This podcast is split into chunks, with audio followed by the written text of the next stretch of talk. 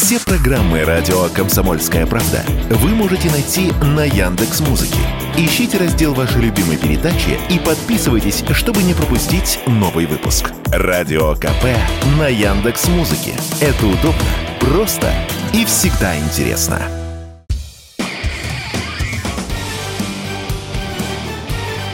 Говорит полковник.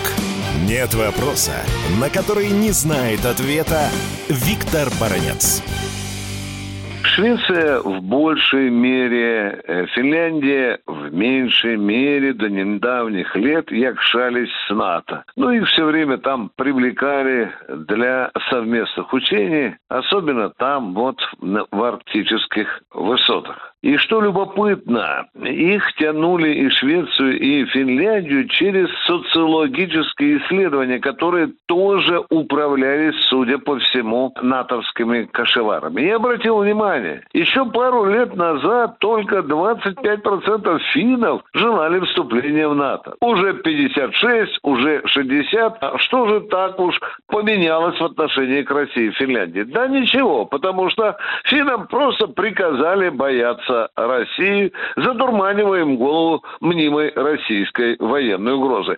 Абсолютно зеркальным образом произошло в Швеции. А зачем вы затащили Швецию и Финляндию или тащите в НАТО, спрашивали наши специалисты у руководителей и главарей НАТО. Они отвечают простодушно для укрепления северо-восточного фланга НАТО. Ну ладно, это их дела. А где же для нас угроза? Ну вот взять хотя бы Финляндию.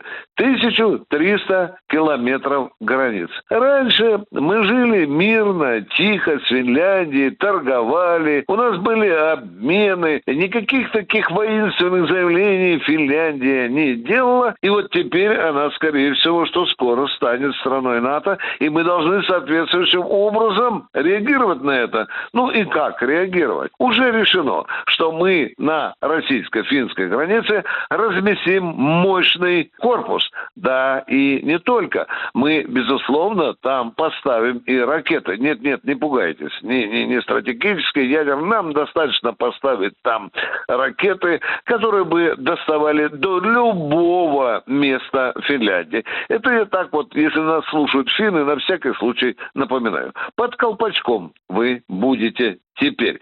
Но самая большая угроза для нас стоит в том, что и в Швеции, и в Финляндии могут разместиться военные базы и Соединенных Штатов Америки, и других стран НАТО. Это когда уже Финляндия официально вступит в НАТО. Сейчас они бьются копытцами в приемной НАТО, и тем более у них там есть проблемы. Например, в Швеции. В Швеции после того, как вы знаете, на днях там в центре столицы сожгли Коран, Эрдоган, обиженный и, во-первых, отказал э, приезду шведского министра обороны, и, во-первых, заявил, пусть теперь Швеция не ждет нашего согласия на вступление в НАТО. Ну, с Финляндией проще, финны податливы. А кроме того, чтобы выстроить корпус вдоль границы, усилить пограничную службу, что мы еще будем делать теперь с Финляндией? Мы перекроем ей дыхалку. Она у нас арендует огромный кусок канала с прямым выходом там в Финский залив, теперь мы эту песню остановим.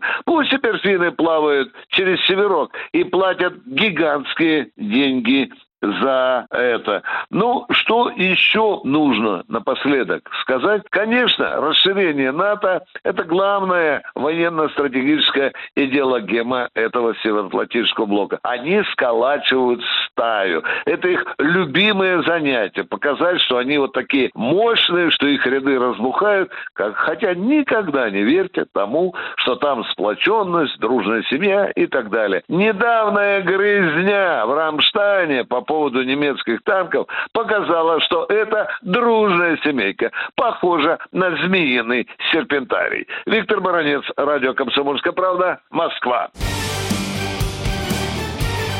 Говорит полковник.